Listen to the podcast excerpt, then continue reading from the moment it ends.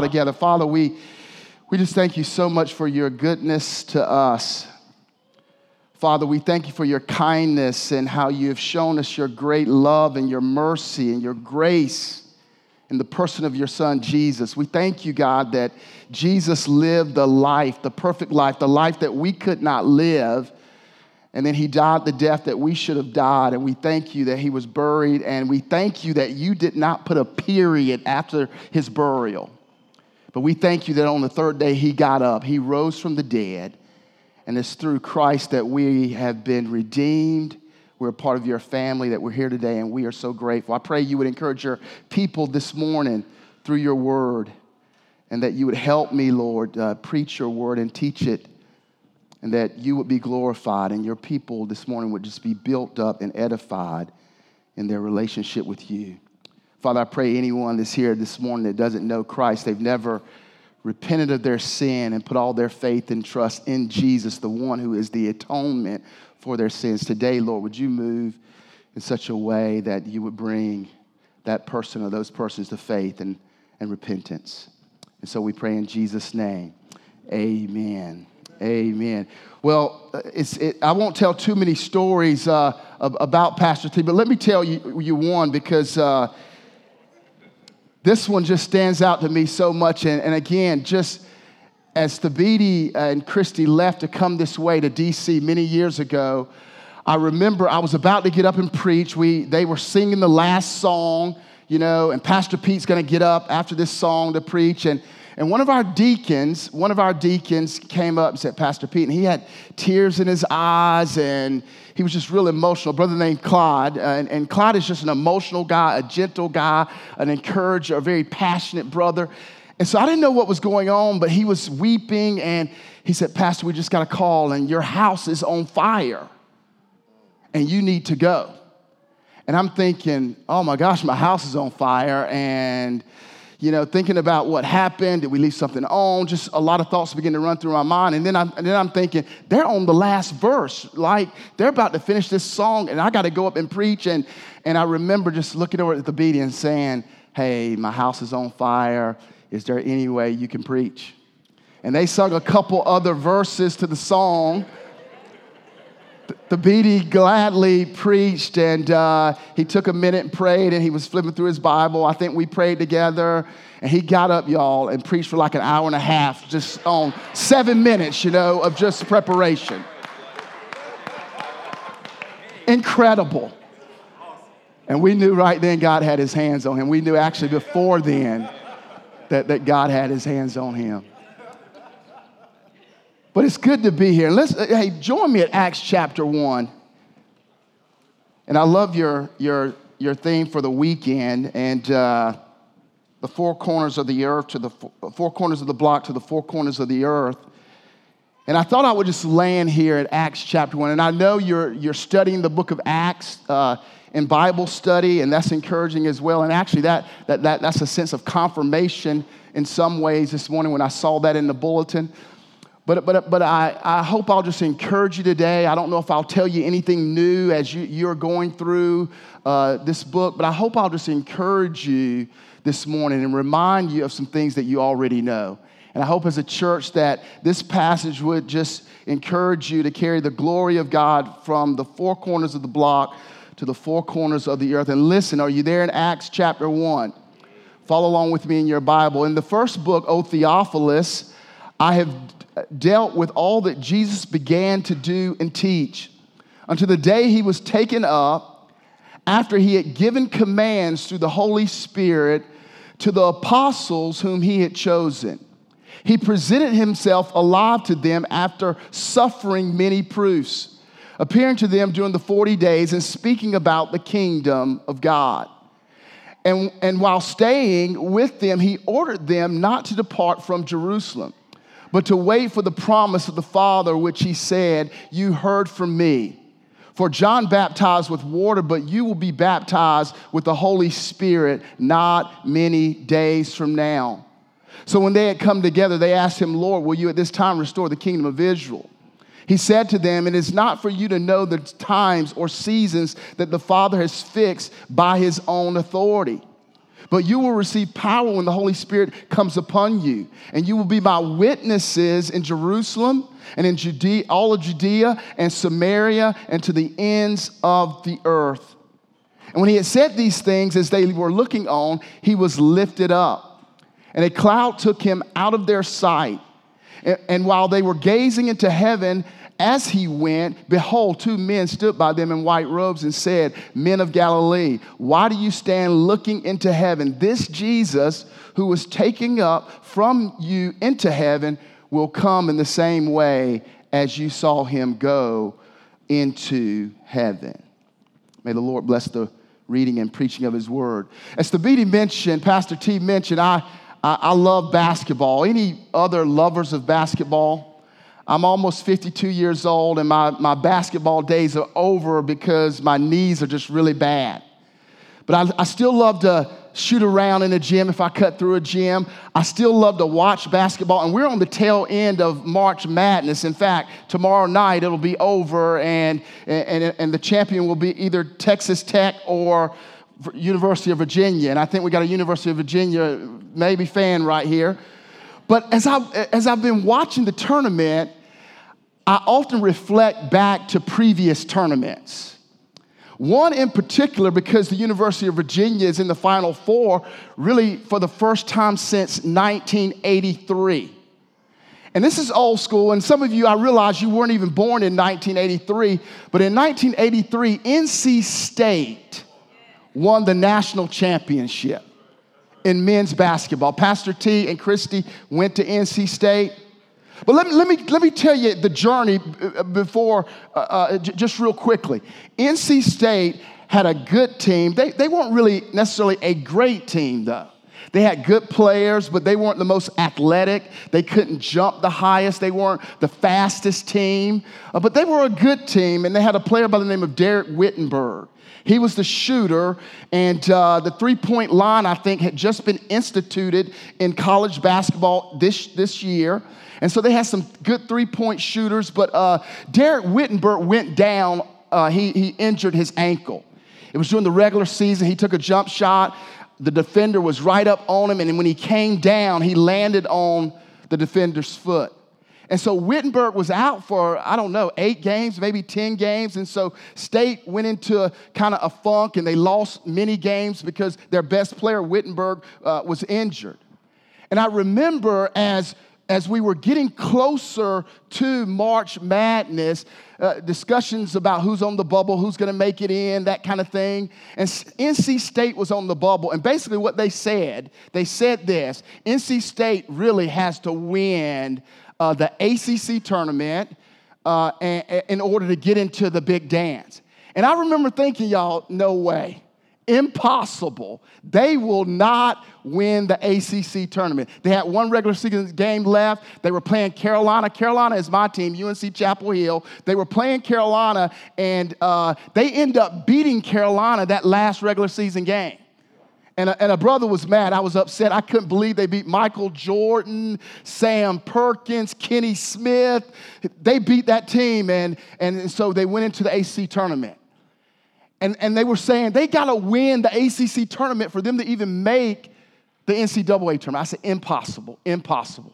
Because they would have to beat North Carolina and they would also have to beat Virginia. Carolina and Virginia were like one and two in the country at that time. There's no way they're going to beat them. They would have to go through them uh, to win the tournament. They end up beating Carolina a second time and I was really mad. I was really hot. Then they play Virginia in the final game, and I'm like, it's no way they're gonna beat Virginia. Virginia had a guy by the name of Ralph Sampson, seven foot four, something like that. He was the National Player of the Year three years in a row, sophomore, junior, senior year. He was a senior that year. It's no, it's no way they're gonna beat Virginia. They beat Virginia. And what I thought was impossible really was possible. And then they got in the tournament, and it's like, well, they, they're not going to go far. They'll probably lose like the first game. They're, they're not going to go very far. And, and, and they win a game, and you're like, yeah, they, they got lucky, but they, they probably won't win the next game. They win the next game. And before you know it, NC State is in the Final Four. And I'm thinking, okay, they got lucky. And uh, but but it, it would be impossible for them to win the national championship. Impossible. And here's why they had to beat Virginia again in the Final Four. And then they, had, they, would, they would have to beat Houston. And back in the day, if, you if you keep up with basketball, back in the day, Houston was known as the Phi Slama Jama. That meant everybody on the team, including the trainers, could dunk the basketball. I mean, they, they, they, had, a, they had a scene from that season where Clyde Drexler jumped over this guy and dunked it, the Phi Slama Jama. Well, State did what really I thought would be impossible. They, they'll never beat Virginia. They beat Virginia in the first game. Now they're matched up against Houston. They're never going to beat the Phi Slama Jama. They just going to dunk on them, and then they're going to clear the bench and put the trainer in the game, and the trainer's going to dunk on them. It's impossible for NC State. I know they made it this far. It's a fluke. No way. They're not that gifted. They're not that talented. They will not beat Houston. And lo and behold, that which to me seemed to be impossible was possible. They beat the University of Houston. Clyde Drexler, Akeem Olajuwon on a, on a fluke play at the end. I had to throw that in. But, but here's all I'm trying to say. Sometimes we, we look at situations, we go, that impossible. That could never happen. That, that could never be. It's no way. Yet somehow it's possible. And, and I think that way sometimes about the Great Commission. I think about the Great Commission, and you know what it is. I mean, it, Matthew 28, 18 through 20. Jesus gives us this, this commission. He gives his disciples. He, he has died on the cross. He has rose from the dead. And, and, and he's, he's about to commission his disciples to continue the work that he began. And he says to them, All authority in heaven and on, and on earth has been given to me. Therefore, go and make disciples and baptize in the name of the Father, Son, and the Holy Spirit. Teach them everything I've, I've taught you. Teach them everything I've commanded you. And lo, I am with you always to the ends of the earth. And sometimes when I, when I, when I hear the Great Commission, part of me is like, that, that's impossible. That's impossible. I mean, to, to, to take 11 guys, because Judas has betrayed Jesus and he's committed suicide. Now he's got 11 guys, and from these 11 guys who really aren't that gifted and talented, who really weren't that smart or, or, or, or, or that elite necessarily. And from this group of guys, he says, Go, make disciples, teach, baptize. And, I, and a part of me goes, just impossible. But yet, because of Christ and because of his authority and the fact that he is with us, what, what may seem to be a mission that's impossible really is possible. And so today, as, you, as we think about the four corners of the block, four corners of the earth, it's a mission that's possible. It's a mission that's possible not because we're that gifted and talented, but it's because of Christ.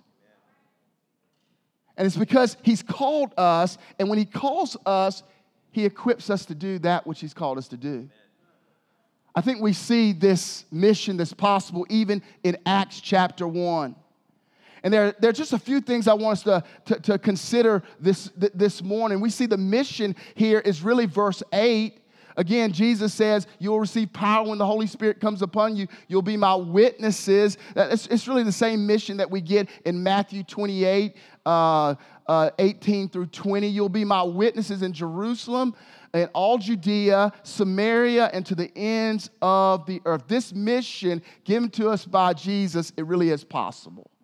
And here's why. I want us to notice just a few things in the text. Here's the first. We're going to notice the preparation for the mission. We see the preparation for the mission in verses 1 through 5. Now, Luke writes this book, you know that. Uh, Luke's a physician, and in, in the first verse, he says, In my first book, that's the Gospel of Luke, you know that. And so Luke wrote a gospel, uh, uh, and in this book, he's writing it, uh, kind of dedicating it, if you will, to a person by the name of Theophilus. I think Theophilus means friend of God. And I hope today that all of us are friends of God through his son, Jesus Christ. And notice what he says here. He says, in, in, the first book, O Theophilus, I have dealt with all that Jesus began to do and to teach. Let's stop right there just for a second because Luke says this. I'm writing Theophilus, and I'm, and, and I'm writing, and, and, and as I write, I'm writing about all the things that Jesus began to do and teach. Okay? So, so Jesus, Jesus' ministry is still, it still continues. Because Luke says it began, and, and, and, and Luke will say it, it will continue, this mission will continue, and it will continue through the ministry of the church. Now, when I think about the cross, Jesus died on the cross for our sins. He was buried, and on the third day, he rose from the dead. And in terms of redemption, in terms of our salvation, that work is finished. And when Jesus died on the cross for our sins, he hung on the cross and he said, It is done, it is finished, tetelestai. Uh, salvation, everything that's needed for, for those I've chosen to be saved, has been accomplished on the cross. It is finished. So that part of Jesus' work is done. We don't, Jesus doesn't need to die on the cross for our sins again. But his mission, carrying the gospel everywhere we go, to the four corners of the earth, that work continues. Jesus began it, but he will continue it through the church. And Luke says here, all that Jesus began to do and to teach. Jesus both did and he both taught. And so we see throughout the Gospels how Jesus was doing the work of ministry. And let me tell you, I've been encouraged to hear just all the, the things that are going on in the life of the church in the community in the name of the gospel. Uh, uh we, we, we, see that really, uh, in a sense, follows the model that Jesus set when he was here. I mean, Jesus was doing, whether it was healing people, whether it was feeding people, whether it was encouraging people, whether it was ministering to people's physical needs, Jesus was doing. But he was also teaching too. And he was teaching the gospel, teaching about the kingdom of God. Be a church that does, but be a church that also teaches. So many ch- churches uh, don't have a good balance there. There are some churches that do a lot but teach very little. And then are some churches that teach a lot and do very little. Let me tell you, I'll just be the first to say this about my own church. There was a season in our ministry where we were teaching hard and teaching hard and teaching hard, but we were doing very little. And, and the text says, uh, as Luke says, he's writing that, that he wrote about what Jesus began to do as well as teach. And then he says, until the day when he was taken up after he had given commands through uh, the Holy Spirit to the apostles whom he had chosen. Now we see what's happening here. Jesus is beginning to prepare, or he's, he's continuing to prepare, I should say it that way, his disciples for this mission that really is possible. Luke kind of introduces the book and then he, he gets into uh, how Jesus really prepares us for this mission. Now, notice who he's preparing here. Uh, verse 2 says, is the apostles. And again, think about this. When Jesus, uh, when Luke wrote this, Jesus had 11 apostles. Judas had betrayed him. Judas had committed suicide. It is 11. If you want to know who those 11 are, just go down and read verses 12 and 13 and you see the 11 apostles. So Jesus has 11 guys. And he begins to continue to prepare these 11 guys for the, for, for the mission of carrying the gospel, for the mission of going from the block to the uttermost parts of the earth. And listen to this these are ordinary men. I've already kind of mentioned this. They're ordinary men, they're fishermen. They're tax collectors. There's a zealot on the list. These are ordinary people. And here's the thing I want to just encourage you as well as myself this morning God has a way of just using ordinary people to get his work done. And I think about my own personal life here. When, when God called me, let me tell you something, there was nothing special about me. There was nothing, I, I don't feel like I'm super gifted. I don't feel like I have a lot to offer God. And, and I'm amazed that, that God uses ordinary people. And the reason why I think He does it is because you have to definitely give Him the glory. If you bring something to the table, if you, if, if you feel like, hey, God is lucky to have me on his side, then you might take credit if God should move and do something in and through you. But it's something about understanding just how ordinary you are. It causes you to think about how God, great God is, that He could even use 11 ordinary guys and prepare them with this mission of the gospel. They were ordinary men, tax collectors, fishermen, zealots. These were men who were not the elite of society. They were not necessarily wealthy, they were just ordinary. And when we, when we see their story throughout the Gospels, we see men who, who succumb to fear. I mean, they're in a boat with Jesus and a, a, storm comes up, and Jesus says, Hey, let's go to the other side. But, but as they're on their way to the other side, Jesus falls asleep, and, and, and, and the storm comes up, and they're afraid. And they wake up Jesus in a panic. Have you ever done that before? You wake up Jesus in a panic. Lord, we're gonna die, we're gonna die. And what does Jesus do? He rebukes the winds and the waves, and then he, he rebukes them as well and says, Why, why did you doubt? You, you have little faith. These were men that were that, that succumbed to fear. These were men that had failures. You think about Peter just a few days prior to this story here in Luke chapter, uh, Acts chapter 1, uh, Peter had, had failed miserably. He said, Lord, I got you back. I'm going all the way with you. Uh, everybody else might, might turn their back on you, but not me. I'm all in. And Jesus says, Before the rooster crows, you're going to deny me three times. And Peter denied him three times. Failure.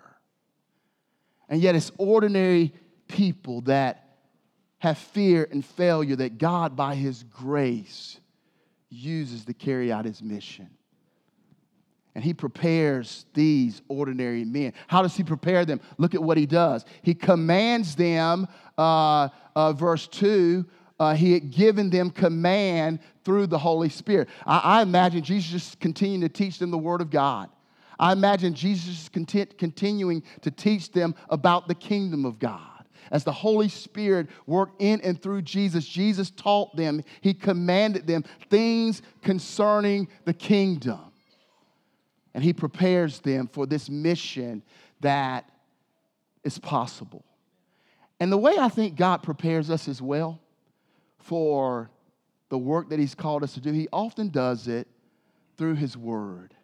And that's why it's so important that we study his word, that we're under good teaching, that we're, we're being instructed and taught and trained and equipped because there's, there's a mission God has for, for you as a church. And, and part of the preparation to do this great work that God has called you to is that we sit under the Holy Spirit's leadership as God's word is being expounded. And we see that Jesus commands them through the Holy Spirit in verse 2. But look at what else he does as he continues to prepare them. Verse 3 He presented himself alive after his suffering by many proofs. Again, Jesus died on the cross and he had suffered miserably. He was buried, but on the third day he rose from the dead. Initially, the disciples did not even believe it.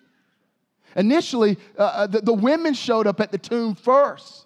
And they go back and report to the men what, what they had seen. And, and, and many of the disciples doubted, like Thomas, and, and, and, and we know the story. But what Jesus does is he convinced them with, with many infallible proofs. They could not doubt the fact that he had risen from the dead. And why is that important? Because the mission hinges on the fact that Jesus died, was buried, and rose from the dead. Pastor T already gave a little bit of my sermon and just his, his leading of us this morning. If Jesus hadn't rose from the dead, we have nothing to preach, you all. If Jesus hadn't rose from the dead, our faith is really no good. It's futile. If Jesus hadn't rose from the dead, guess what?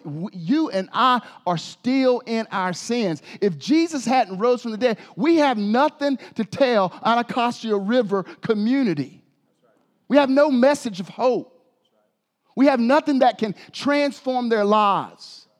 We have nothing that can, can, can, can come in and, and, and make them a, a, a new creation in Christ if Jesus hadn't rose from the dead. The whole mission hinges on the fact that Jesus is alive.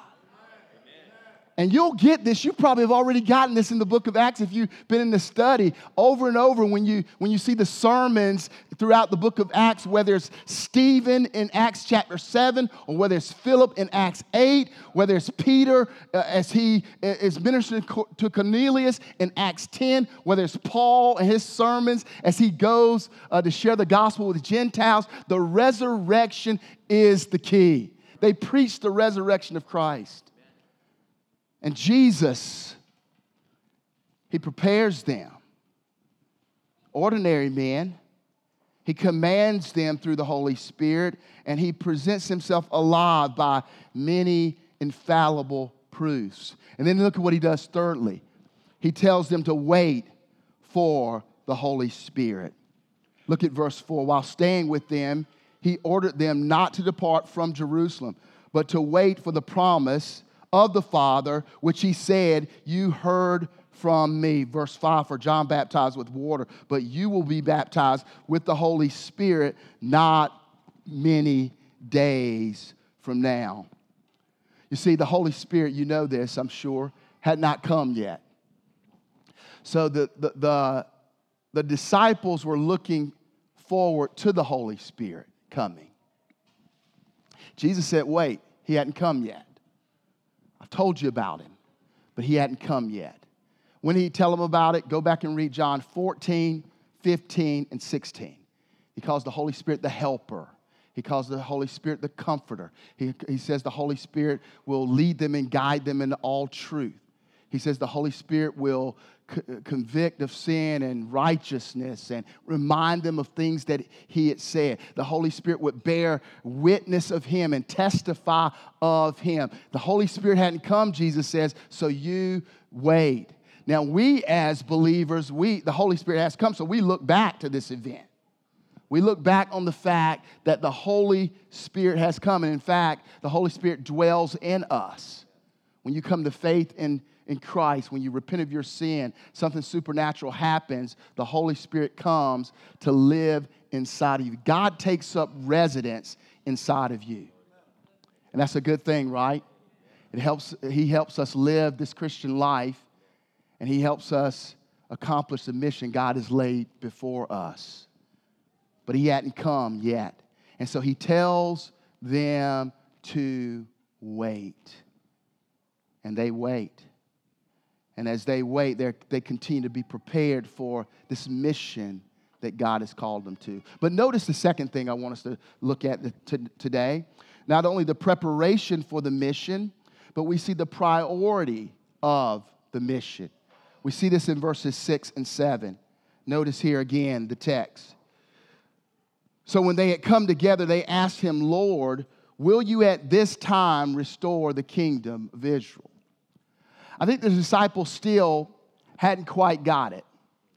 I think the disciples were still unsure about the kingdom of God. Even though he earlier had instructed them concerning the kingdom, uh, in the end of verse uh, 3, uh, still here in verse 6, they, they don't quite get it. They don't quite understand.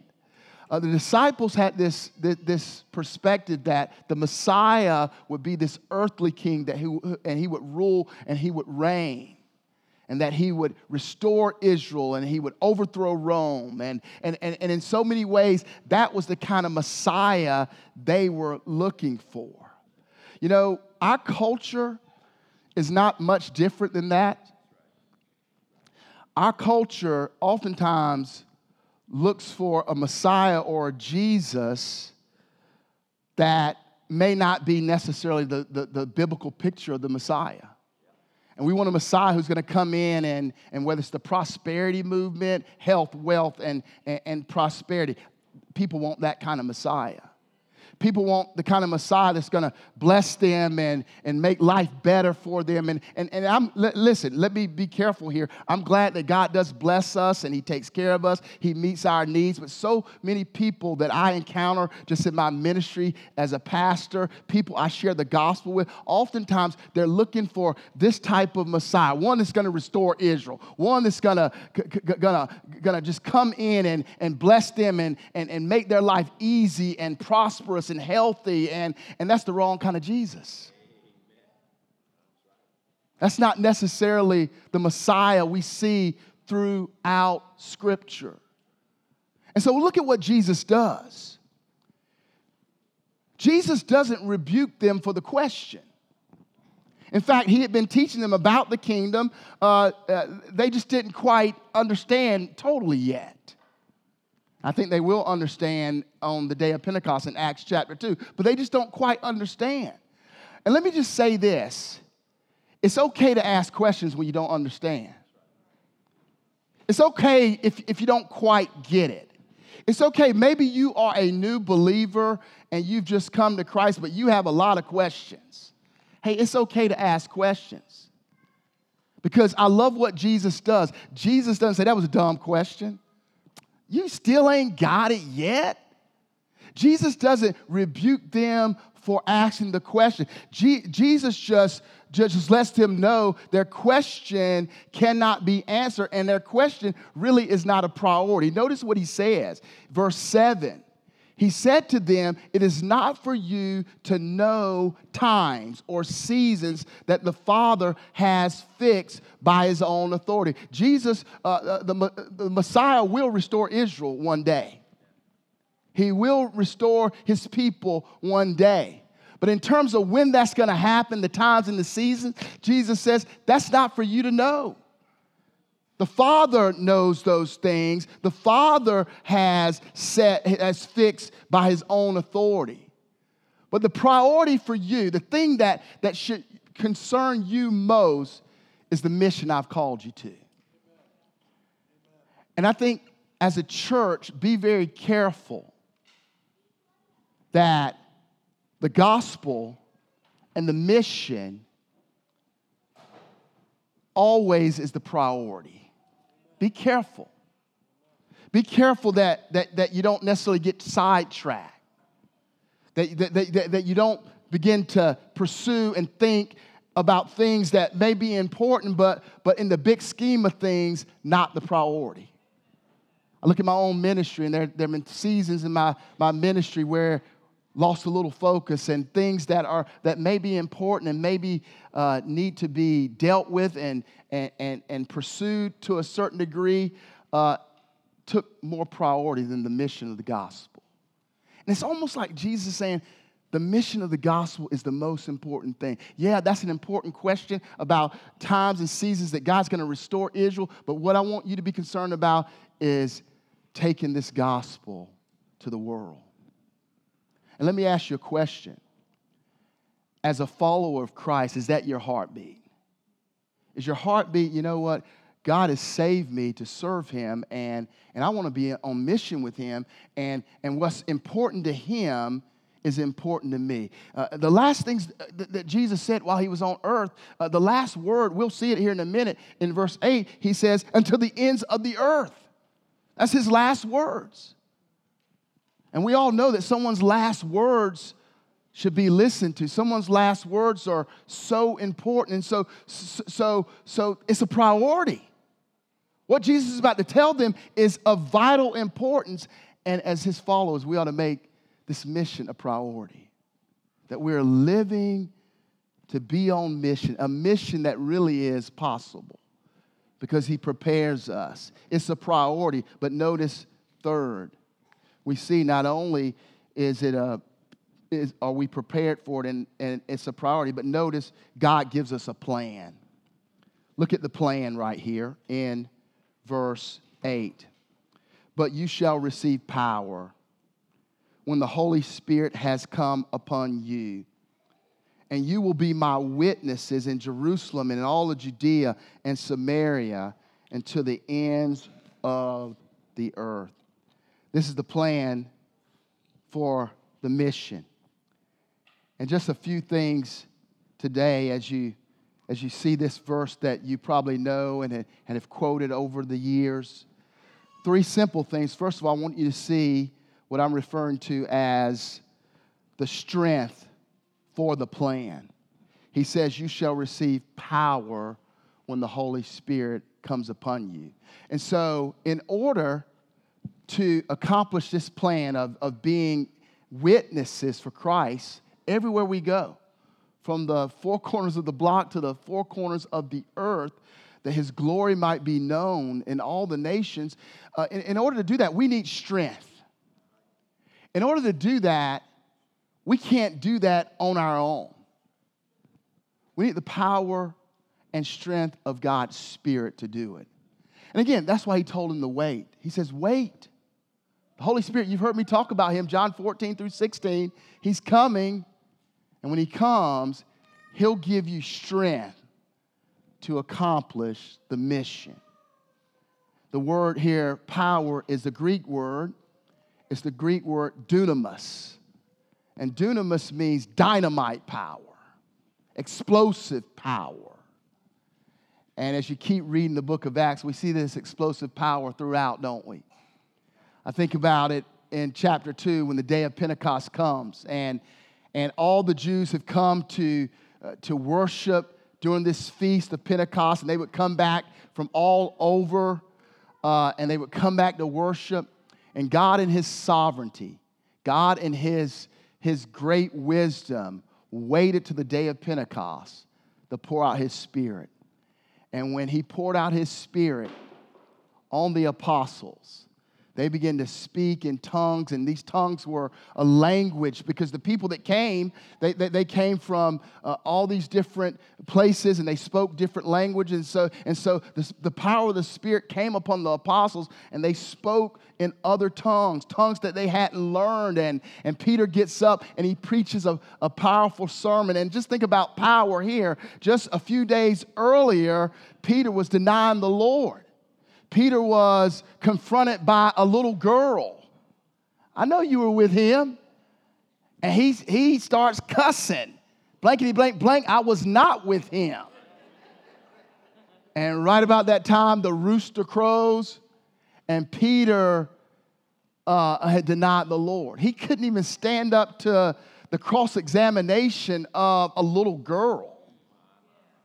But now, on the day of Pentecost, they got power is supernatural power. And they're speaking the gospel in, in the languages of the people that have, have come, to, come to Pentecost. And Peter stands up and he preaches a powerful sermon. I wish we had time to go there. I know you've already studied it anyway in Bible study, but, but Peter stands up and he preaches in the power of the Holy Spirit, calling people to, to repent and be converted. And guess what happened? 3,000 people got saved. That's supernatural, you all. Ice Cube said it's a good day when he didn't have to bring out his AK. It's a good day when 3,000 folks get saved, believe me. That's a good day. 3,000 people. And it wasn't because of Peter, but it was because of the power of the Holy Spirit working in him and the apostles. It's supernatural power. And that same supernatural power is in you and me as you seek to reach this community for Christ, as you seek to take the gospel even beyond this community for the Lord Jesus Christ. Go in the power of the Spirit. You see, it's not so much how, how clever a presentation is even though I think we ought to work on our presentation and we ought to, we, we ought to do our best to be familiar with Scripture and, and all that, but, but, but, but, but that's not necessarily where the power is. The power is not necessarily even in, your ability to argue or, or, or, or debate, you know? Uh, there have been times where I have shared the gospel with people and I went, oh man, I, I tore it up man, I, I, I, I had my verses and and man, I debated good, and they couldn't a- answer that one question I asked them about, you know, this, that, or the other. And I'm walking away feeling like I was clever, um, and convincing, and nothing happened. And the reason why is we need the power of the Holy Spirit. This is supernatural work. This is, th- th- this is work that, that, that we can't do in our own flesh. In, in fact, if, if God doesn't move in the hearts of this community, no one will come. No one will be saved. It's the Father who, by the power of His Spirit, as we, as we preach and teach and share the Word of God, it's the Father who draws people to Himself. Lord, forgive us for the times we have gone out in our own power, in our own strength. We need dunamis. We need supernatural power. There's strength for, for us to execute this plan. But notice not only the strength of this plan, but the simplicity of this plan. Look at verse 8 again. He says, But you shall receive power. That's the strength. Um, when the Holy Spirit comes upon you, and you will be my witnesses. Stop right there just for a second. That's how simple it is. So, God has just called you and I to be witnesses. A witness, this is a, this is a courtroom term, and we're all familiar with courtrooms. A witness just declares what he or she knows, what he or she has seen and heard. I was driving in, in Cary, North Carolina. It's the city right next to Raleigh. It's a small uh, city, and uh, I was running some errands in Cary, and uh, this guy was behind me driving very erratic. And, um, and I just remember thinking, man, this, this brother can just go on around. I mean, I'm not driving any faster. He can go, and he did. I mean, he, he like got right up on me. It was two lanes. And, and I was in the fast lane, probably driving a little bit slower than I should, but he got right up on me. And then he zooped around, you know, and he just kept going. And then we go around this curve, and he's, I can see him up a little bit. The light is red. All right, that brother better slow down. And he ran right through the red light. And the traffic this way that was taking a left, they were coming and taking a left, they had the arrow. And so this guy turns out, and this guy just smacks him, tore up both cars, and so I pulled over and I, I, I prayed everybody was okay. Everybody seemed to be fine. And I remember, I said, well, maybe I ought to wait, you know, and uh, just so in case they need to know what happened, I can be here. And there were several of us that had saw it. And there was a police officer that came, and she was super nice, and she began to uh, uh, uh, uh interview uh, uh, us, the witnesses. And she said, just tell me what you saw, what you heard. And I told him what I saw and heard. I, I, didn't, I didn't do any more. I didn't do any less. I just said, well, you know, the, the, the, the Dodge Charger, that was the brother who was driving erratic. He whipped around me. He kept going. He was driving pretty fast. He, and I was, I was just telling the truth, telling what I saw, what I heard. The light was red, and he unfortunately went right through that red light. This car was turning. I don't know if that car had the, uh, the arrow or not. I later found out it did have the arrow. It turned and he just smacked that car. She said, Thank you very much. She, she said, I just want to know what you've seen and heard. And so think about witnessing kind of like that. Because I, cause I think probably so often we, we fail to share the gospel because we make it more difficult than it, than it, than it should be. But if, but if you just consider yourself a witness and you just testify to the things that you have seen and heard, that God has shown you, that you know of Him. And all throughout this book of Acts, even like uh, later on in chapter 4, where, where, where, where Peter and John heal a beggar, and uh, he's at the gate, and, and, and, silver and gold have I none, but what I have I give to you. In the name of Jesus Christ of Nazareth, rise up and walk. And he rose up and he walked, and, uh, and then they bring Peter and John in. And what do they say? We can't help but to testify of the things that we have heard and seen. And that's what it means to be a witness. And it could be someone that you work with. It could be someone that you go to school with. It could be someone that lives in your community. And God would, I pray He would open up an opportunity for you and for me just to be able, hey, let me just tell you what I've seen and heard and know of Jesus. be a witness. It's simple. We see the simplicity of it. We see the strength of the plan. We see the simplicity of the plan. But notice the strategy of the plan as we begin to bring this thing down. We notice the strategy is here in verse 8 as well. But you will receive power. That's the strength. When the Holy Spirit comes upon you, you'll be my witnesses. Uh, the word witness there, uh, again, it's, it's the tale of what you have seen and heard. And look at the strategy. It's in Jerusalem, it's in all Judea and Samaria, and to the end of the earth. Notice the strategy here. They were to begin in Jerusalem. This was their own community. Jerusalem was where they were. And so Jesus says, the Holy Spirit's gonna come. It's simple. I just want you to be my witnesses. And, and, and, and here's the strategy begin in your own community with neighbors, with friends, with family, with people uh, within close proximity, that, that you are to be witnesses right at home. We did something in our church a few years ago. We called it Strategy 3. We went through the book of Acts and we entitled the whole series Live on Mission because we want it to be a church that is living on mission. We, we want to be, our priority has got to be this gospel. Our priority, again, I love the theme uh, four corners of the block, four corners of the earth. That's got to be our priority. And, and, and so we came up with this thing called Strategy 3 and we looked at Acts 1 8 and we thought, you know, uh, how are we doing ministry right here in our community? And we talked about things as a church, but then we talked about how we, this might look if we were practicing this individually. And so we came with this thing called Strategy 3, and this is what we said. We said, we want you to choose three networks, three networks. It could be work, it could be um, family, it could be your community, it could be where you work out, it could be where you do Starbucks or wherever you do coffee, but just, just choose three networks. And once you choose those three networks, choose three people in each of those three networks. And so that's like nine people, okay?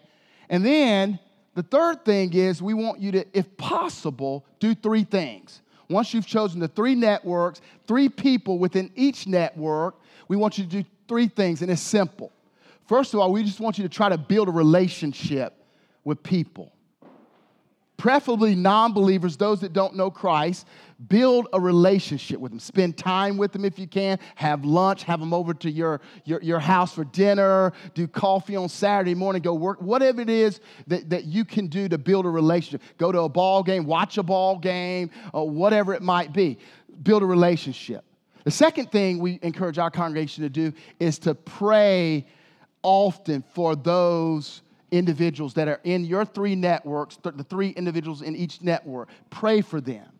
Pray for their hearts. Pray for their receptivity to the gospel. Pray that you have opportunities to share the gospel with them.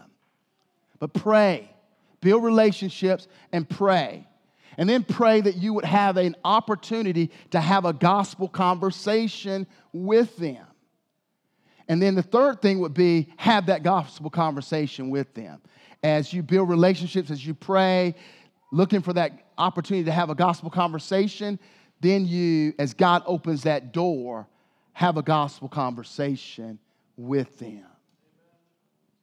And doing ministry in our own context, in our own community, right here at home.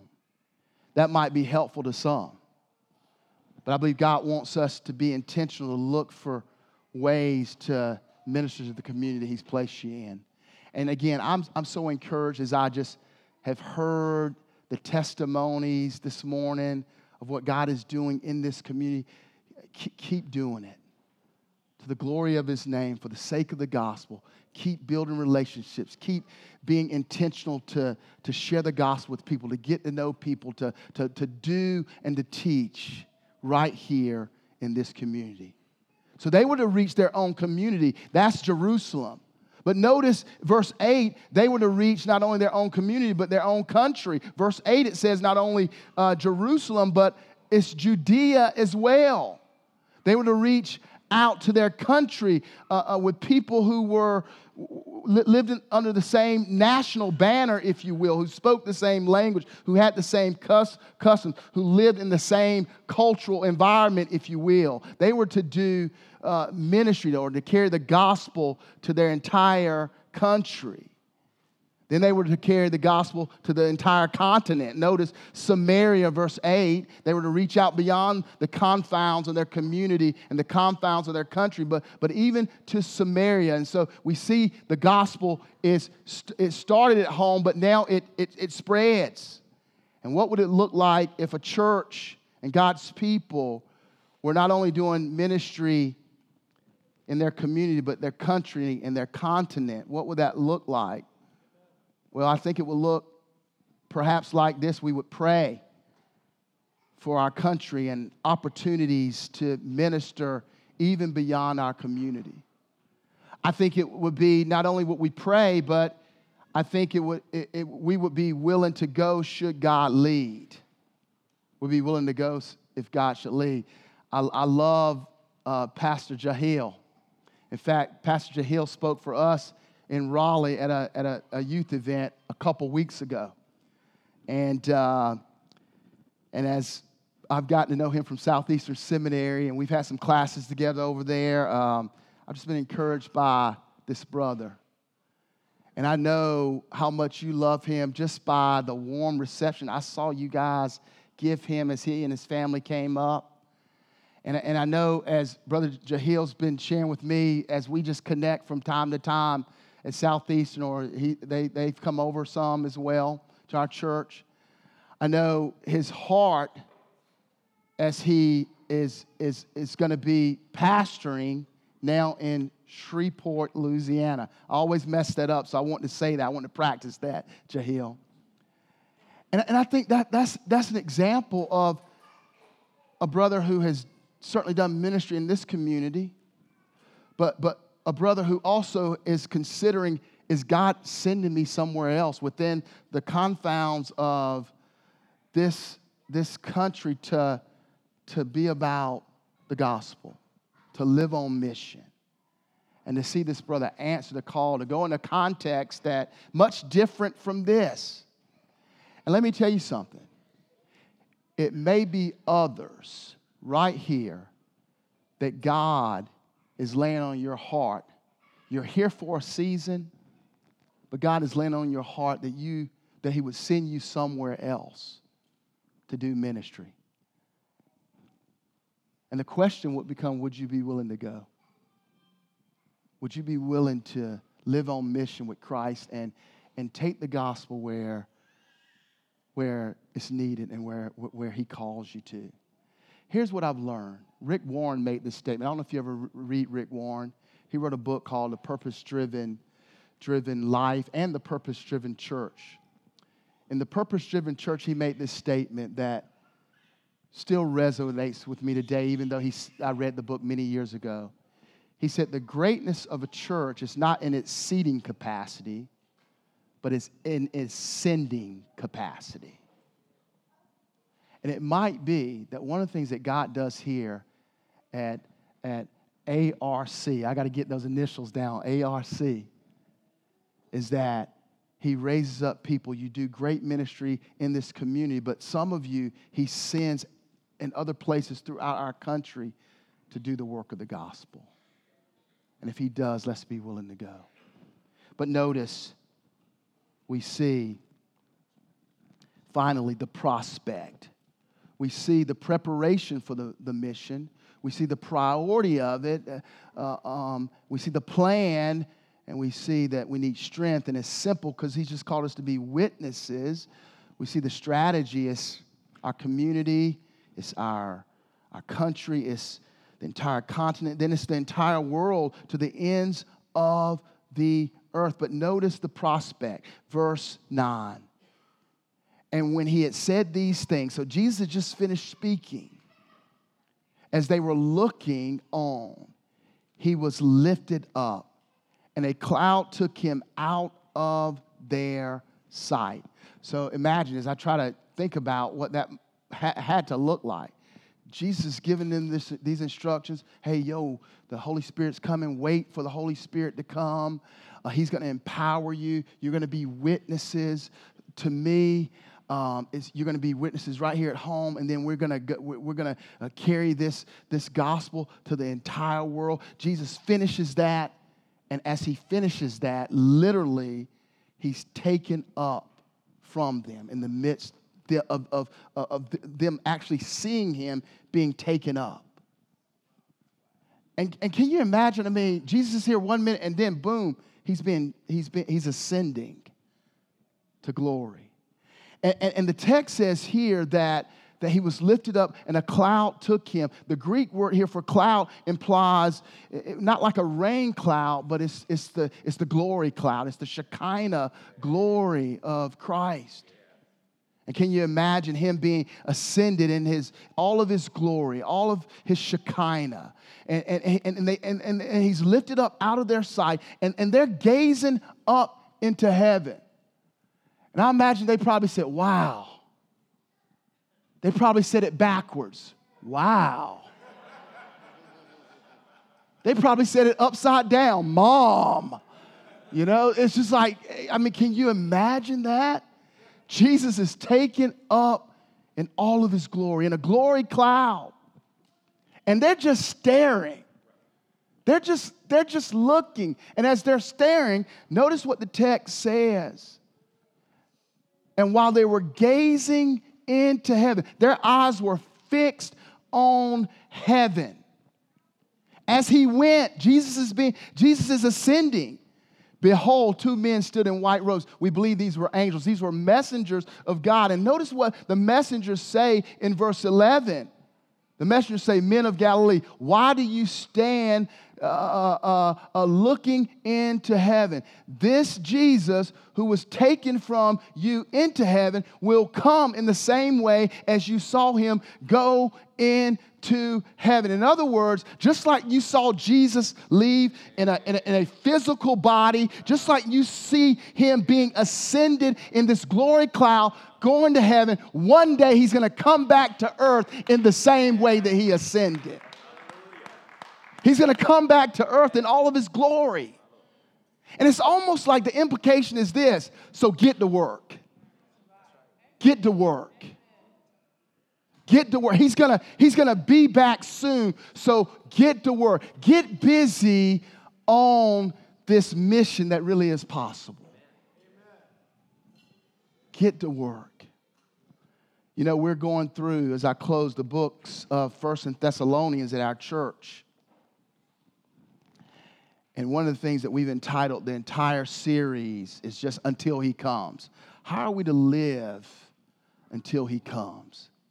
And one of the things that we have been reminded of and we are certainly convinced of because the Bible clearly teaches that one day and one day soon, Christ is coming again. He's coming again.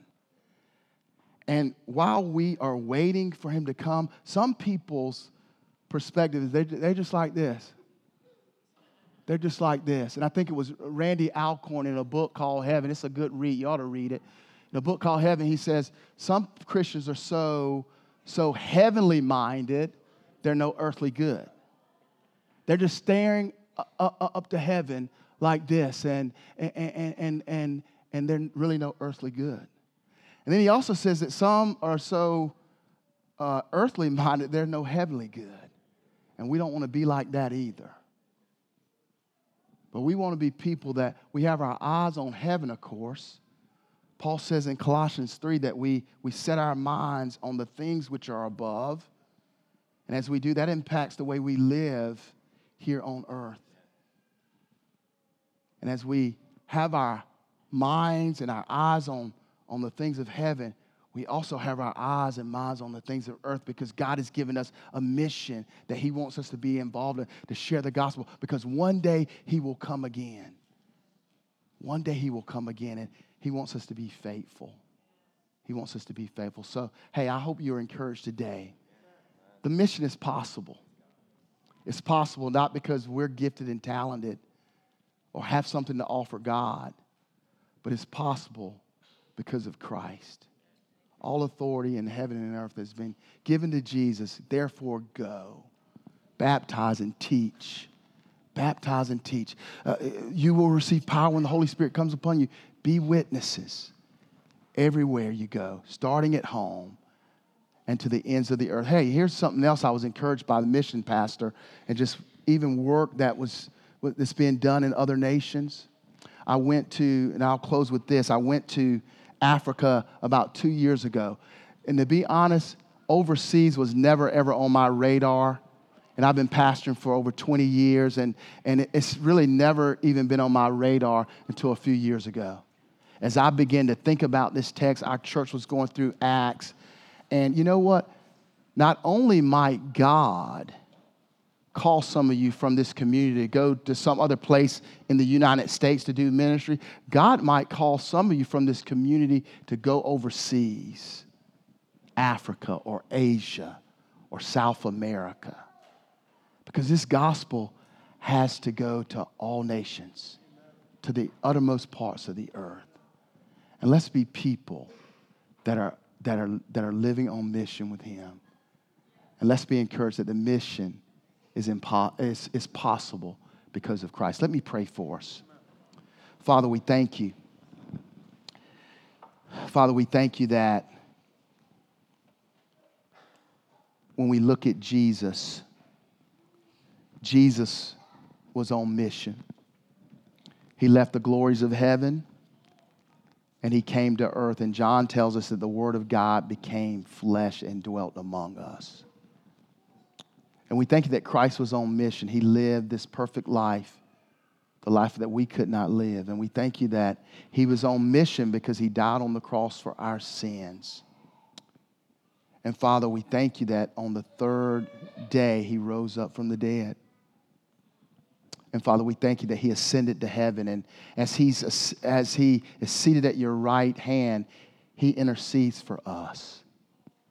And so we have His prayers we have the power of His Spirit to, to live out this mission He's called us to. And we thank you for that, God.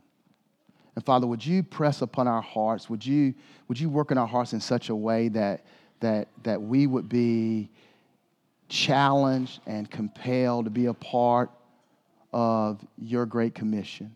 I pray for this church, Lord. Help this church to do ministry right here in this community. I thank you for the, the ministry that's going on in this community the lives that are being touched. And Lord, I pray you would just continue to use this church. I pray that you would call people to other places as well, and even to the, the remotest parts of the earth, Lord. Would you call your people to be on mission? And we thank you that it's possible. And we give you glory and we give you honor. We know you're coming back one day. And help us to be faithful until you come again. I pray for anyone that doesn't know you as their Savior. Lord, would you, by your Spirit, draw that person to you? And would you bring them to repentance of sin and faith in Christ? And we pray in Jesus' name. Amen.